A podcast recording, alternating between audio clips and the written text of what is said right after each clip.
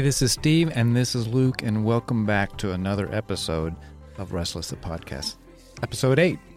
You know, everybody's story is unique, and they're special. They're like fingerprints. Each one has their own identity. We would hope that you would consider getting up with us and coming on the show and telling your story, because there's incredible power in people's story. And there's a couple of ways that you can do that. Contact us at info@restlesspodcast.com, or you can go to our website, and that's restlesspodcast.com, and go to Tell Your Story and leave some information about yourself. We would love to hear about you. And for those of you who have given us 5-star ratings on Apple Podcasts, thank you very much. We've had some good positive feedback, and we'll continue to bring these shows as folks come to us. So thank you. Luke, we have an incredible guy tonight that has reached out to us and offered to tell his story, and we're thankful for that. You know, it's a pleasure to have you here tonight. We want to thank you for that. Luke, tell us a little bit about Bob. All right. Our guest tonight is Bob. Bob is 58 years old and a father of 3, and grew up in Central Maryland. And throughout life, Bob had been asking the question of what is faith, and generally searching. From being in various different kinds of churches, from trying to further and deepen his understanding, Bob's coming on to tell us a little bit about what he's learned along the way regarding how he understands the Bible, and most importantly, not just the idea that we can know of God, but the idea that we can know God personally and that he wants to know us too. We are excited to have you tonight, and you know, we've heard a little bit of your story in advance, and we look forward to hearing the whole thing. But we would characterize you, and maybe you would do the same, as a man on a journey in search of faith or in search of truth. Does that sound fair? It does. It does. So would you kind of take us by the hand and take us, you know, along with you on that journey, perhaps rewinding a little bit to the beginning, and tell us a little bit about yourself? Okay. You know, I had a normal, average childhood, and I guess the only thing, but it was like kind of normal back then. My folks did split up when I was in like 6th grade, which caused a little bit of, you know, turmoil and, you know, different ways of dealing with things and looking at things. I guess, and then it was, but, you know, I had 2 very good parents. I did leave home when I was 16, which, you know, is kind of not normal, but that's what I did. I just kind of moved in with friends. I still graduated high school, and did all the normal things. I, you know, never really got in trouble. You know, and I thank my parents for that. I give that to them for doing that. I met my wife when I was probably 20 years old. And, you know, I knew right away she was the one. And, you know, we did get married. I was married at 21. Father at 24. And, you know, it just, you know, from all the things that I went through when I was young, not having a dad that, you know, lived at the house and that kind of stuff, it instilled in me then, and it's still with me today, of my job is to take care of my family. You know, those at that time, my family was number one. There was, you know, yes, I believed in God, but I never put it in never put him first. Family was first. And I know now that was not right. But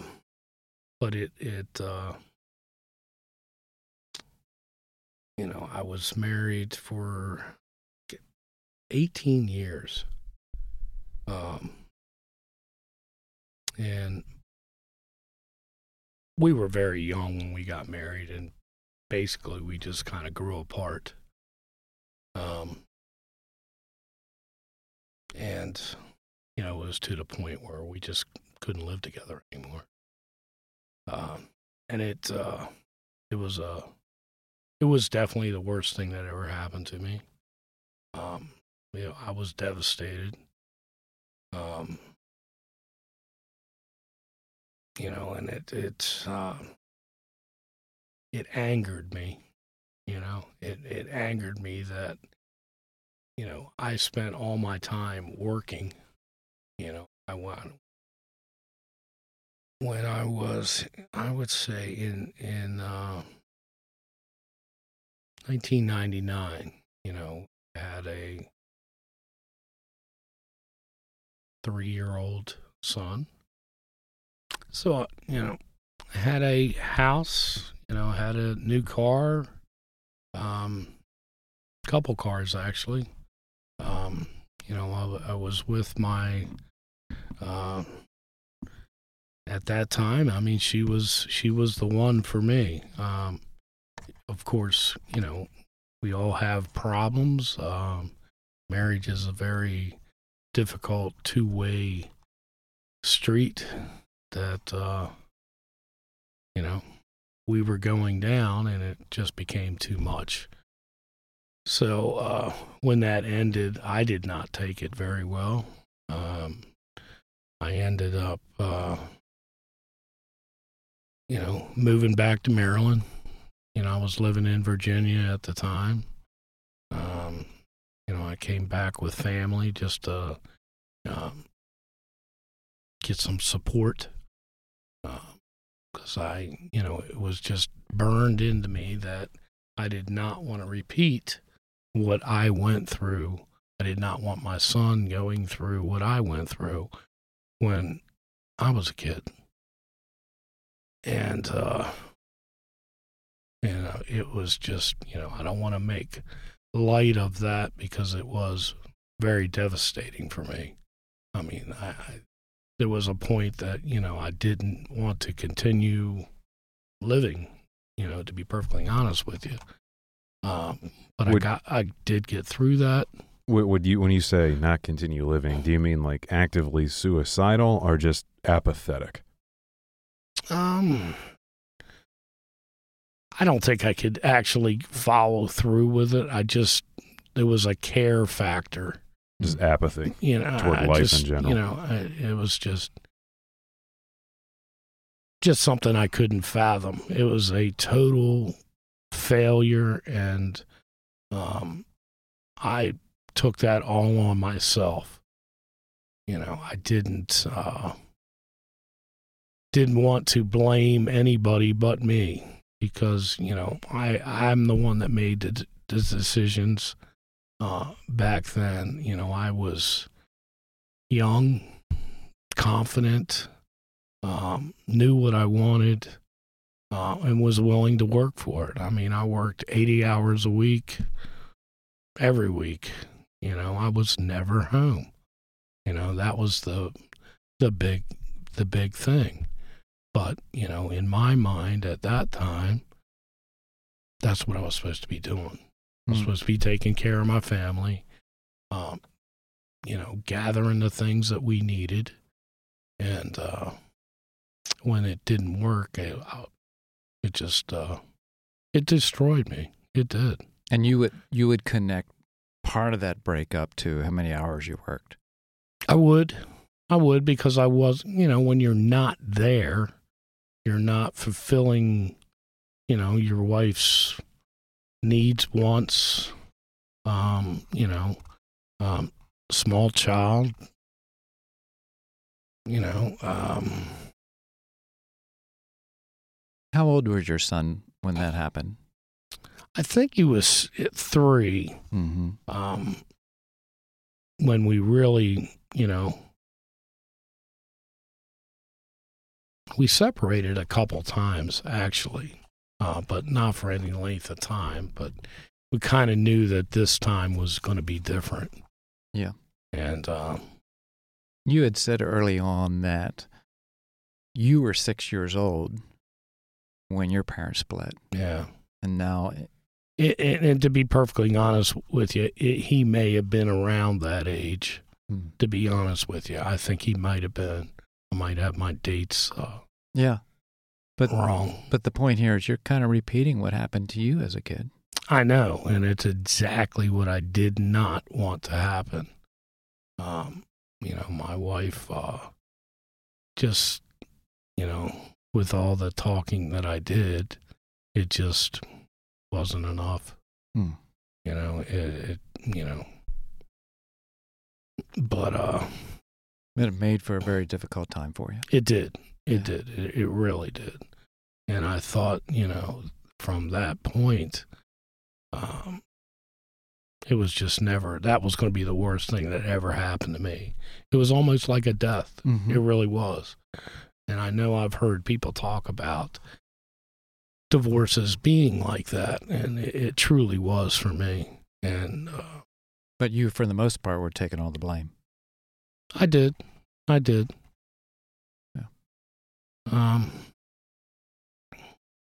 So how were you feeling inside? Well, it was a major, major blow. It was a major failure in my mind. It was repeating something that I swore I would never do. You know, I would never, ever do that to my son. Yeah. And, you know, and that, after that, it took me, I don't know, maybe 2 years to become, you know, to where I could function normally. I mean, I never stopped working. I will, hats off to the company that I work for that, because if I was the boss, I wouldn't have kept me. Mm-hmm. Sure. Because I was, you know. And you had moved now back to Maryland. Back to Maryland. I transferred the company willingly right away. As soon as they could find me a spot, transferred me back to Maryland. Were you splitting time with your son between yourself? I did. You know, I went up on weekends, and you know, I wasn't even capable of even doing that right away. Mm-hmm. That's how bad it was. Mm-hmm. But, you know, after I got my feet under me a little bit, and I would make sure that I had my stuff together for him, you know, and but when it came to me, you know, I started drinking a lot.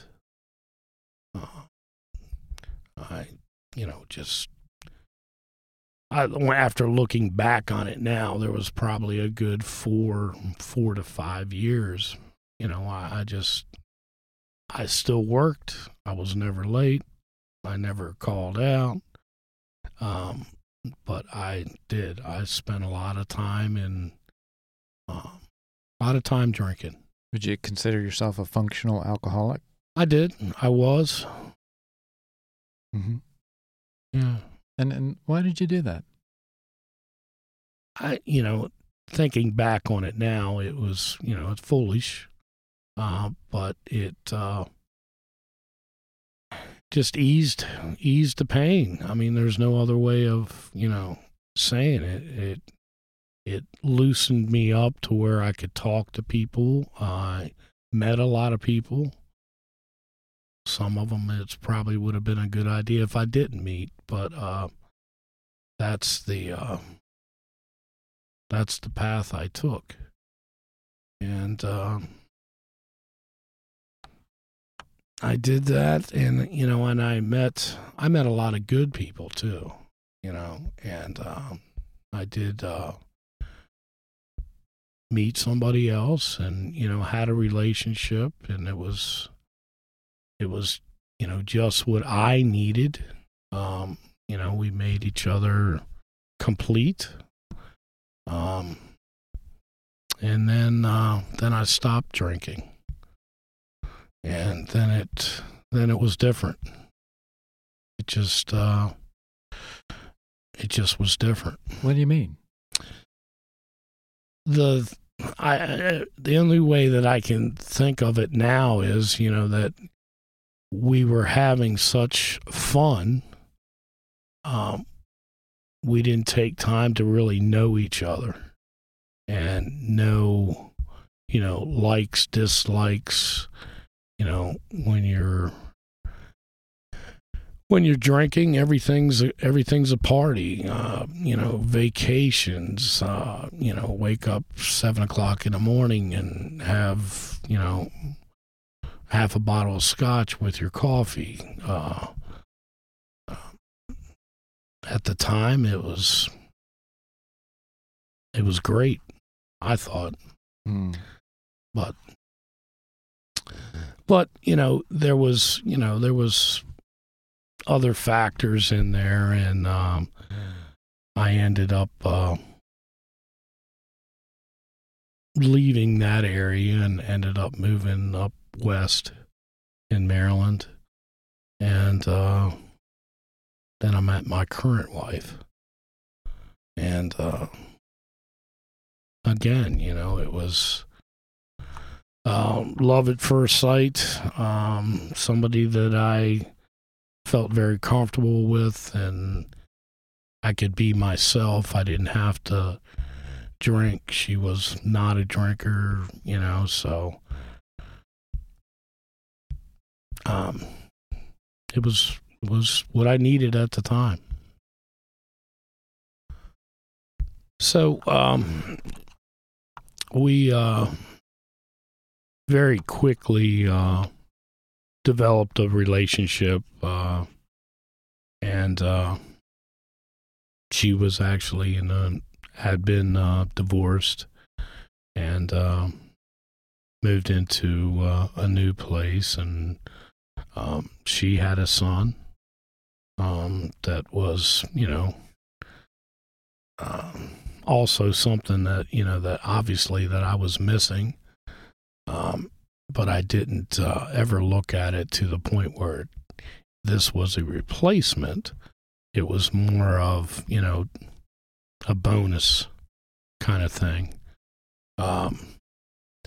We moved in together, or I actually moved in with her, because, that was a running joke. Though the entire time I was divorced, I was homeless, but, we just, we moved very quickly. And, before you know it, we were engaged to be married. Everything in my life at that point was 100%, on top of the world, all my troubles except, that deep desire and still failure to my son. That, and that's still with me today. How can I ask you, what was your relationship like with your son at the time? I know he was young. I'm not and this probably doesn't sound very good, but I'm not a big fan of small kids.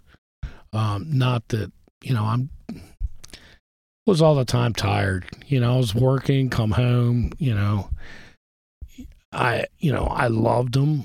We loved to do things together, but I wasn't a big fan of small kids, and he was a small kid. So yeah, I'd still say we had a great relationship. I mean, I remember I took him to the bus stop every morning. I remember doing that. You know, things like that. Ride his bike. Used to take him to ride his bike and remote control airplanes. You know, all that kind of father-son stuff. Fishing.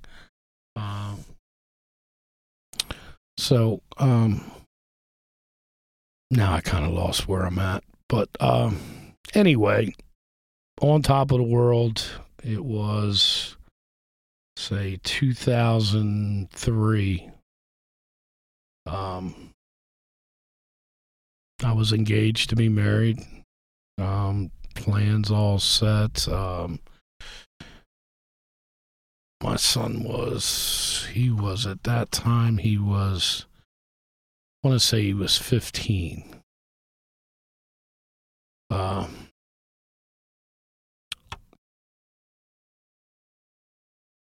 At work one day, it was November the 11th.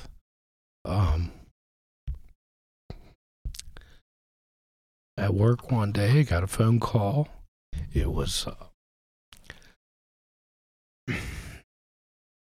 was my ex-father-in-law. Said that I needed to come right away. Nick was sick. You know, it didn't register. He was working with his father.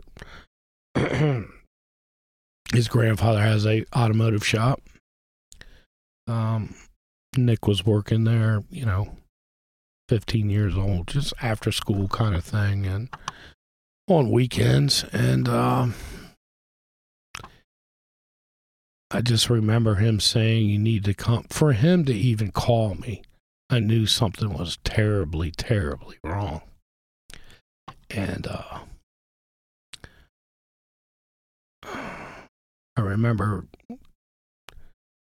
somebody was in the office I was in, and, you know, I don't know if I was probably like I am now, sobbing a little bit. And I just remember the guy, I still see him today. He kind of looks at me kind of weird at times, but he said, "Are you all right?" And I just grabbed him and hugged him and left. And I came home and called Kelly, my wife. Or she wasn't my wife at the time, but I said, "I need you, and I need you right now. We have to go to Virginia." And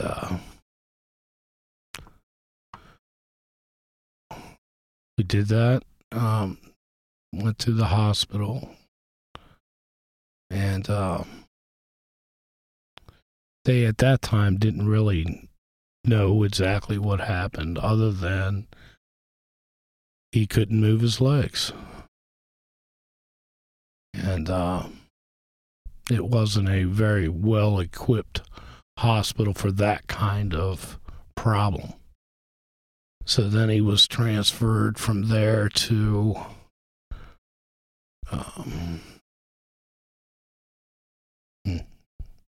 Virginia Tech. It's the same hospital that Christopher Reeves went when he had his accident. So then I knew things weren't well. So I when that happened, that was like the following day. And of course, you know, then I'm racing all the way to Virginia Tech. Back-to-back speeding tickets within 10 miles, and, you know.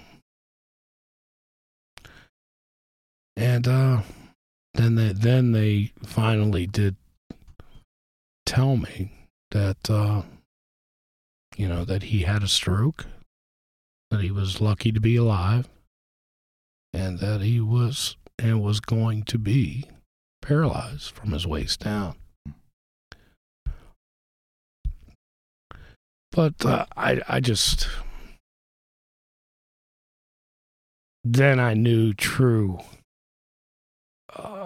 defeat And even what I forgot to say was before I even called Kelly, when I came home from work the first day that this happened, I remember walking out on, we had a big deck put on the back of the townhouse. And I remember walking out there and just screaming to the top of my lungs, why? Why would you do this to me, Lord? Or how could you let this happen? Just as loud as I could. I'm sure the neighbors were rattled. That's how loud it was. Looking back at that now, I mean, it tells me a couple things. For one, I knew he was there. I'm talking to him, even after that. But at that point, that day, and for several years after, I didn't want to talk to him. I had, that's my son. That's my everything. That's my number one. And I just, but he, through all of this, I mean, his attitude was, you never know, something was even wrong with him by talking to him. It was to the point where it's actually a little scary because he took it so well, so fast. Looking back at that now, he had company. Mm. Yeah. So, Nick today is married, still going to school. There's nothing that he doesn't, when he wants to do something, he does it. Hmm. Kayaking, just did that. I think he said last. Sometimes I don't like to hear what he does. But yeah, just said he had a weekend of kayaking, which I thought was very cool, but as a father, a little sketchy.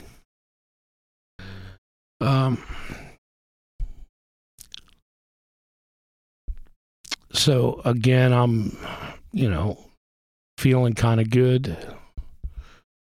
Things are working out. This is after Nick has gotten out of the hospital, is recovering somewhat. Yeah. Yeah, he you could, I don't even know how to describe what he has gone through and the way he has taken it. I mean, he's like my hero now. I mean, something devastating like that happens to you. And I remember talking to him, and I know I had help talking to him because I think when I did, I got through. I just told him that, you were dealt a very severe hand. Hmm. But, you need to work through this. Yeah. And it, just by talking to him, I mean, he didn't really even need me to tell him that. I mean, he was already working through it. So Bob, take us back to that moment in the hospital. Here's your 15-year-old son.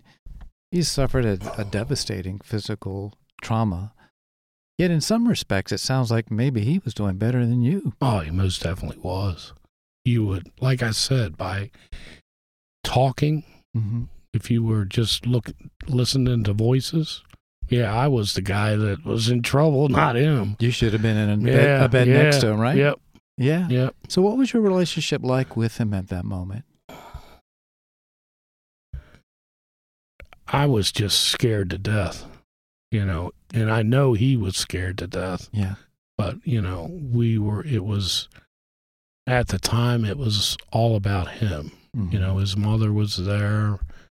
Her boyfriend was there. I mean, it wasn't about Bob. It wasn't about anybody but him.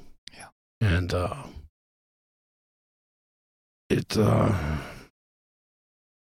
it was a very, it was a devastating time.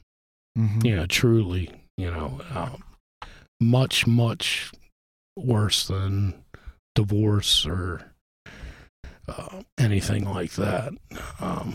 And you were having problems figuring out why is something else in my life that is so hard for me? Yeah, my number one, not just something. This was, you know, all, if you want to take me, I understand that, you know. But don't touch him. Yeah, I mean, that's, yeah. Yeah. Yeah. So what happens? What happens after that moment on the deck where you're screaming and you're hollering and... I was basically done with, lost again. I wasn't, you know, I never regained my, strength that I had before that. Yeah, and even to this day, I don't think I have that. How about just with God? I mean, I did not want anything to... Didn't want to hear about it. Didn't want to think about it. The answer might be obvious, but you tell us why. Why wouldn't you want to hear about God? Because in my mind, he was punishing me, not him. Yeah. He's just a kid. 15 years old? Yeah. So, yeah. But, like I said, he's remarkable, still is. And I've, you know, with the things that have happened since then, I'm, you know, regaining my relationship with God. I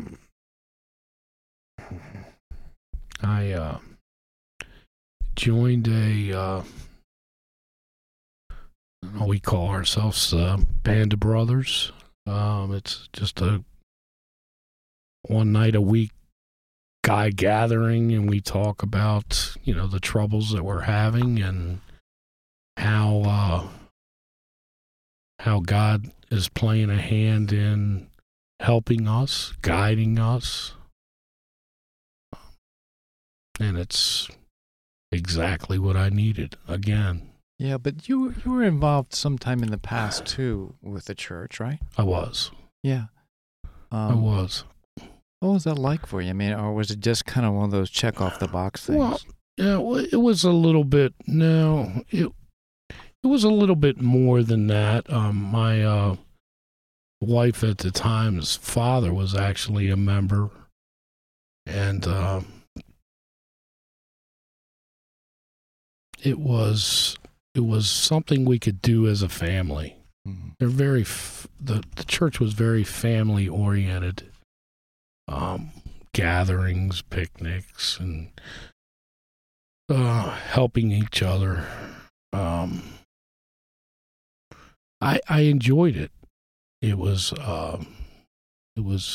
very time consuming. It did cut into the limited amount of time that I was able to spend at home anyway when I wasn't working.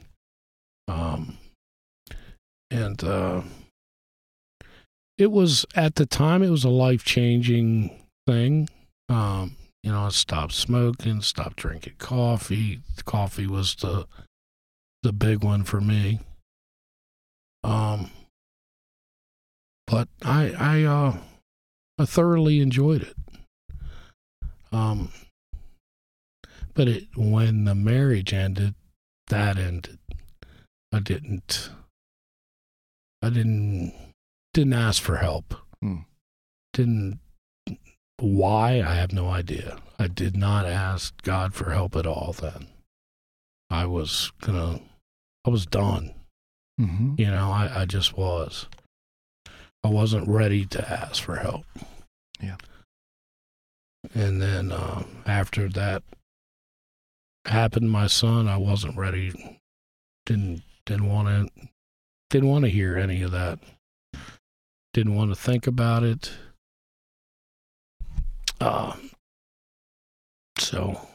Yeah. But 2017, I think that's right. Got together with the Band of Brothers and met a great bunch of guys and answered a whole lot of questions and reestablished my love for God again, to the point where, you know, it probably wasn't as strong as it is now, even back then. It's the understanding of things. It's the way that he's opened doors and answered questions and guided me through this. 2018, I think this was after I joined, I think. Yeah, it definitely was. I was diagnosed with asbestosis. Now another one of those blows, but it was me, so nothing like the other events.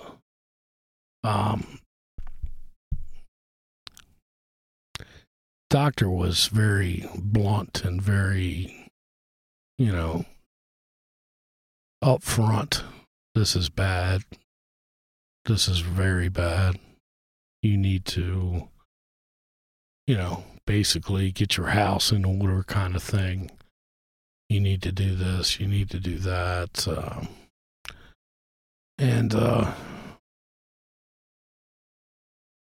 You know, it definitely made me slow down, made me look at things, made me think of things that I might not be able to do that I had planned to do with my son, with my wife, you know, find my purpose, you know, and it just led me. And I've always been one of those, you know, I'm a mechanic, always been a mechanic of some type. So I look at things a little different than the average person does. I've always had a love for searching. You know, if I'm interested in the big thing that got me, even to the point before the group that I joined, was the James River. Because I like fishing, so I always wanted to fish the James River and was Googling it, and I ran across that the James River was named after King James. And then I read about King James, and that led back to God again. So, you know, it's like I was being led, even after I joined the group. One of the guys mentioned Greg Laurie, a daily morning scripture reading. Signed up for that. Led to, I think at that time he had something about, man, I'm drawing a blank here. the Bullet. What was his name?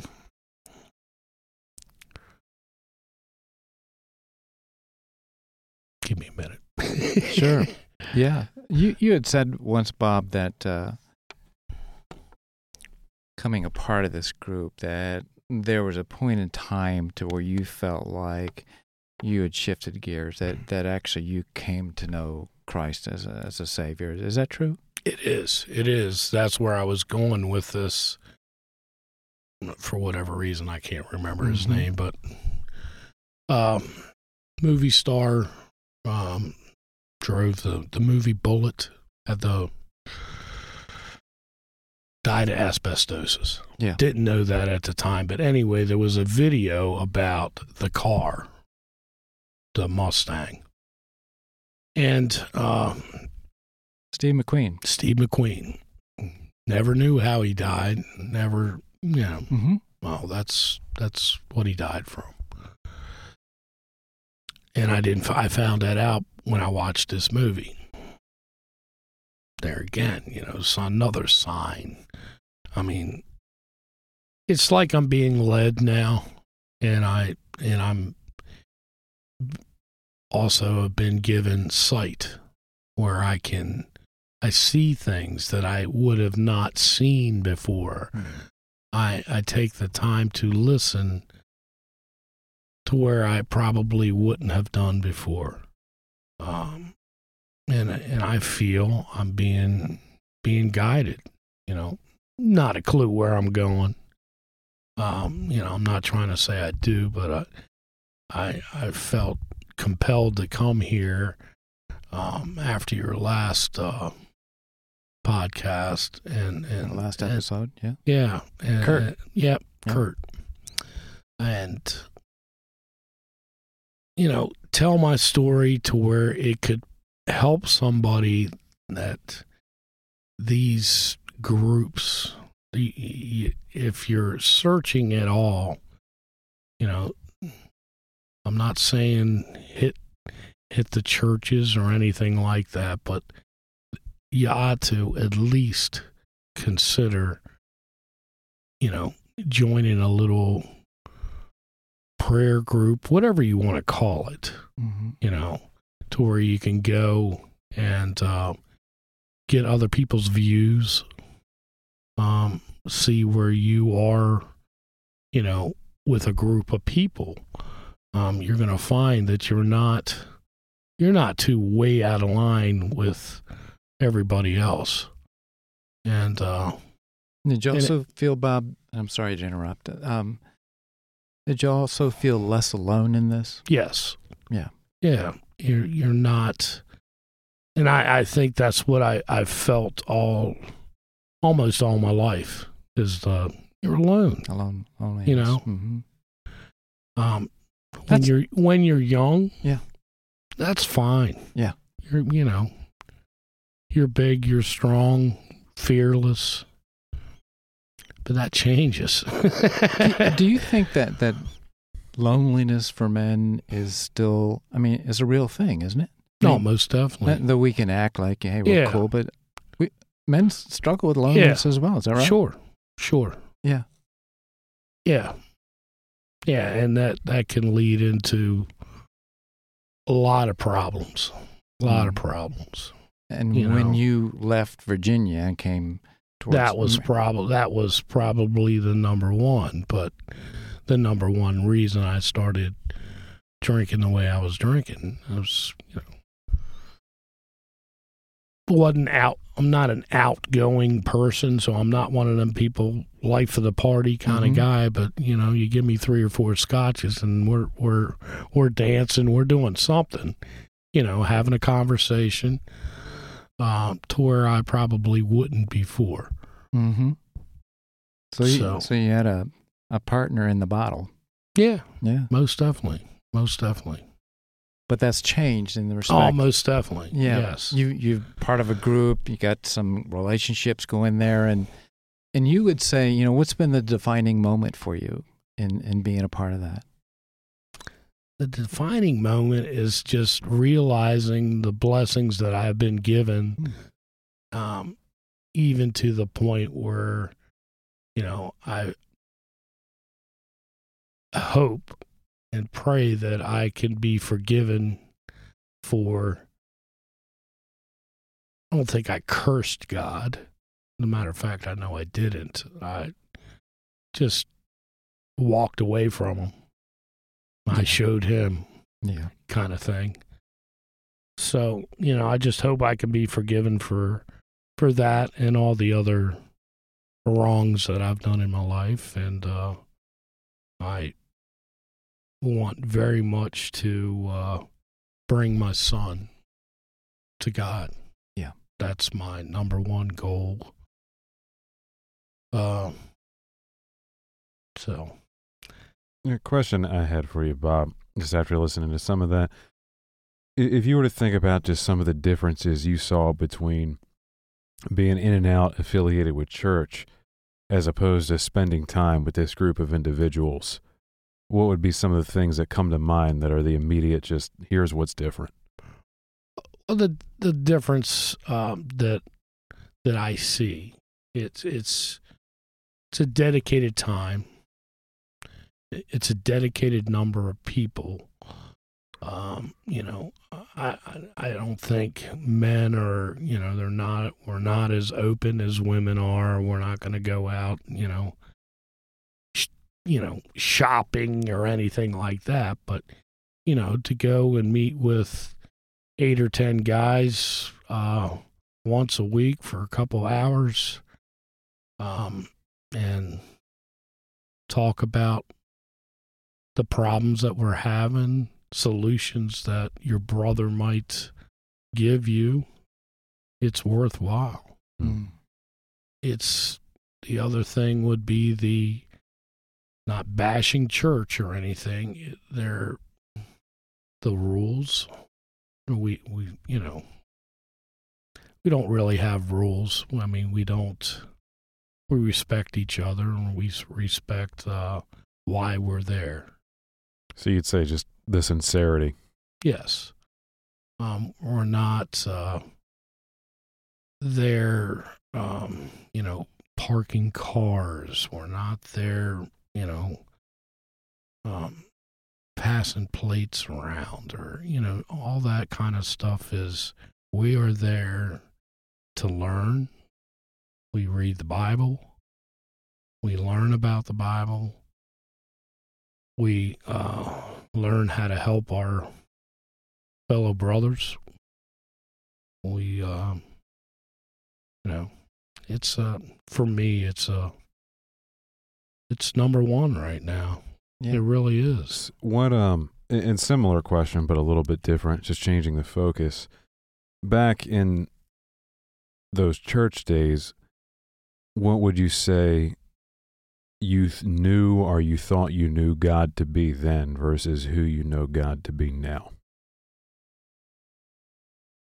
I think I just was able to, I have more time to read the Bible today than I did then. We were very active. It was a very active church. We were, everything had a schedule, you did this, you did that, you went here, you went there, this brother needs help with his fence, it was very, very, I thought it was very cool. It was something very new for me then. But I don't know if it was me or it was probably just not being 100% into reading the Bible. Yeah. And that's what we primarily do in the group. And it's just, I think that it brings you in line with who you actually are and it brings you in line with your relationship with God.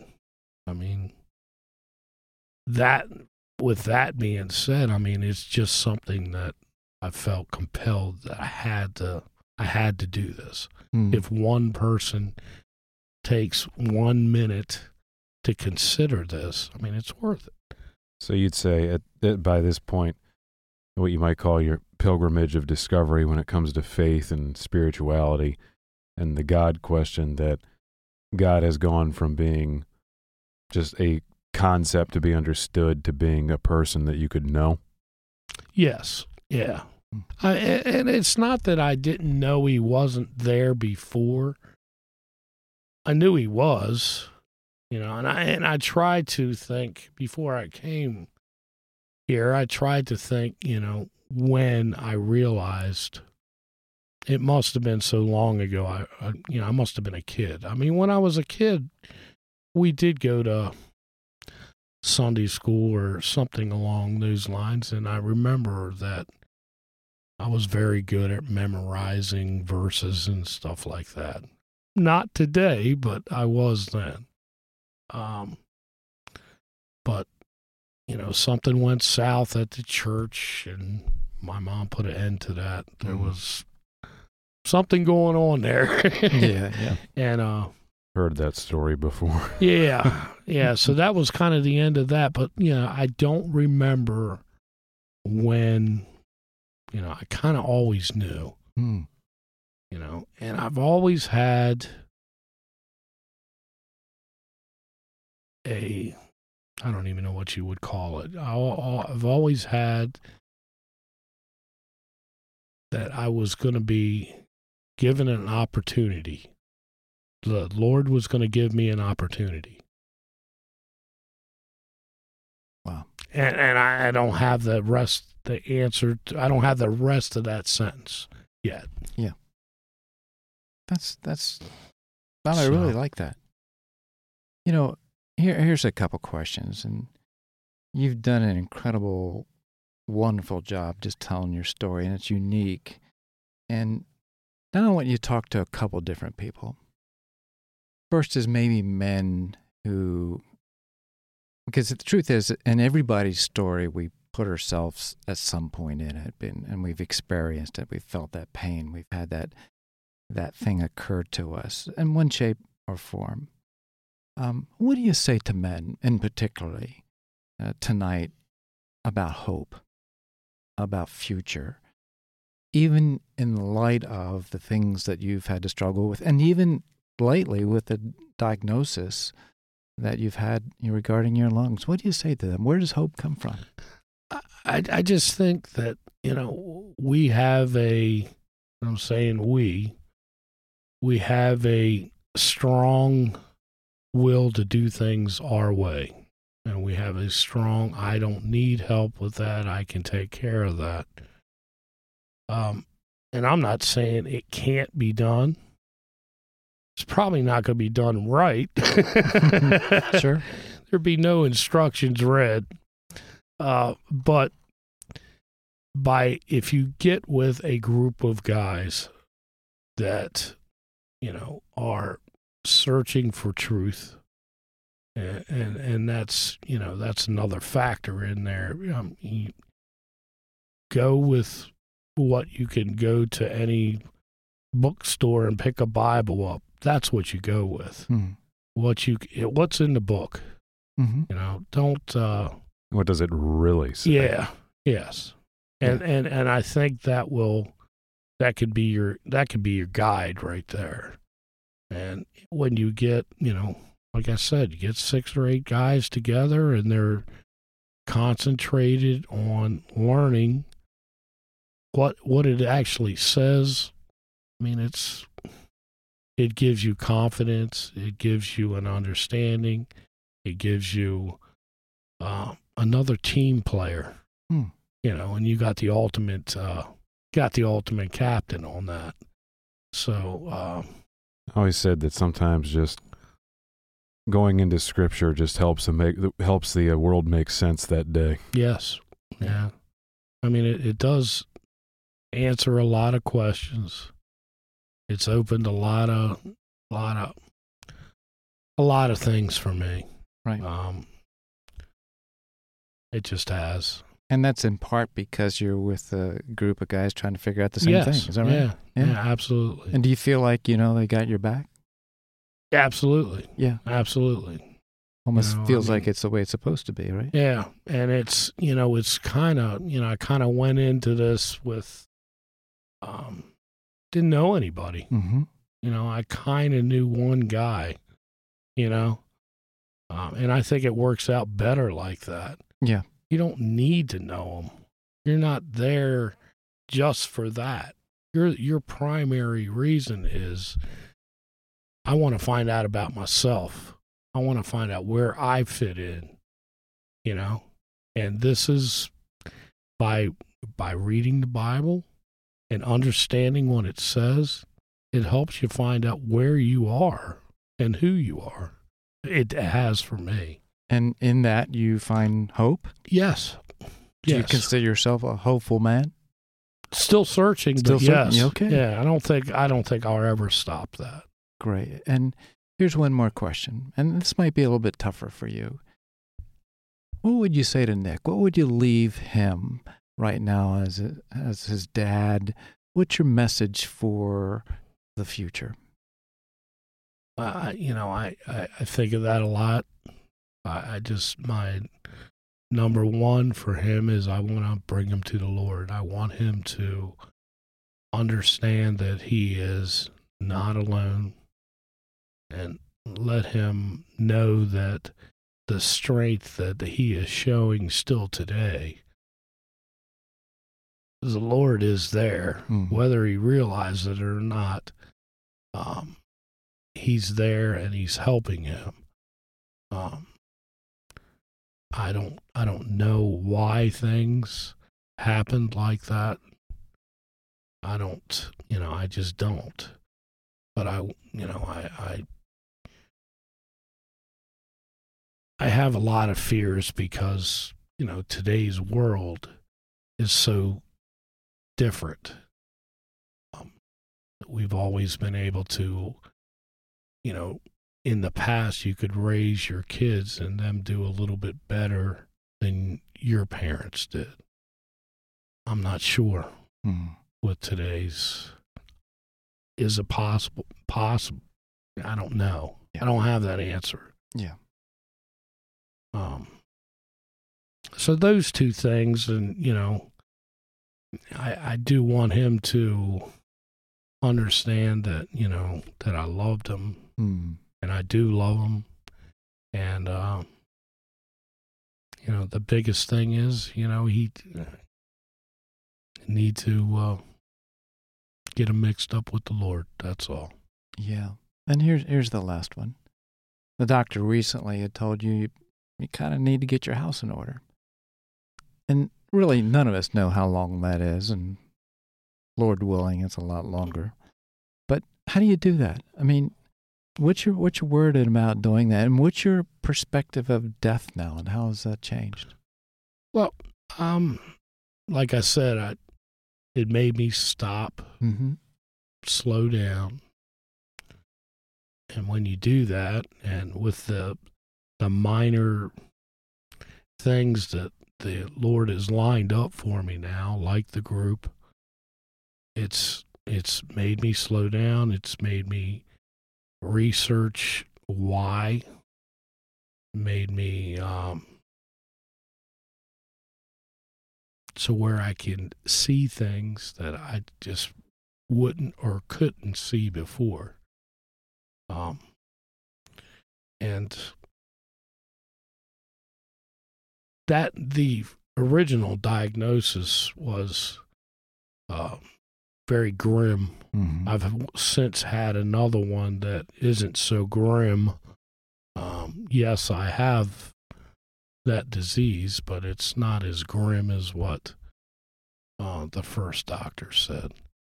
Yes, I did. There are some things that I need to correct. I need to stop smoking, which I have not 100% done yet, which is a big factor. Yeah. But you feel like in many respects, if today was our last day, or my last day, but in this case, your last day, that you felt like you're on a course that is hopeful. I'm definitely on to something. Yeah. You know, things are being shown to me. I have been blessed in a lot of ways that I never thought about. And I just,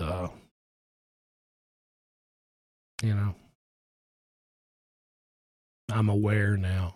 Yeah. Bob, we've done, this is our 8th episode, and while they are all moving stories, there's, just like each of us, we have personalities that are different. Some of us have freckles, and some of us has blue eyes and whatever. Your story is no different. It's got a specialness to it and a sincerity to it that I've really enjoyed listening to. And I think it speaks to a lot of men and women listening to the show tonight. Well, thank you. And thank you. Luke, I don't know if you have any closing thoughts, but Bob may take our job one day. I'm not really sure. He could. He could at that. He's done extraordinarily well. So, Bob, we want to thank you for being a part of Restless the Podcast. Good night. Thank you for listening to Episode 8 of Restless the Podcast, titled The Quest, featuring Bob. We here are restless to find the one who said, "Come to me, all who are weary and burdened, and I will give you rest." For whom is your heart restless? And for today, for whom does your heart search for?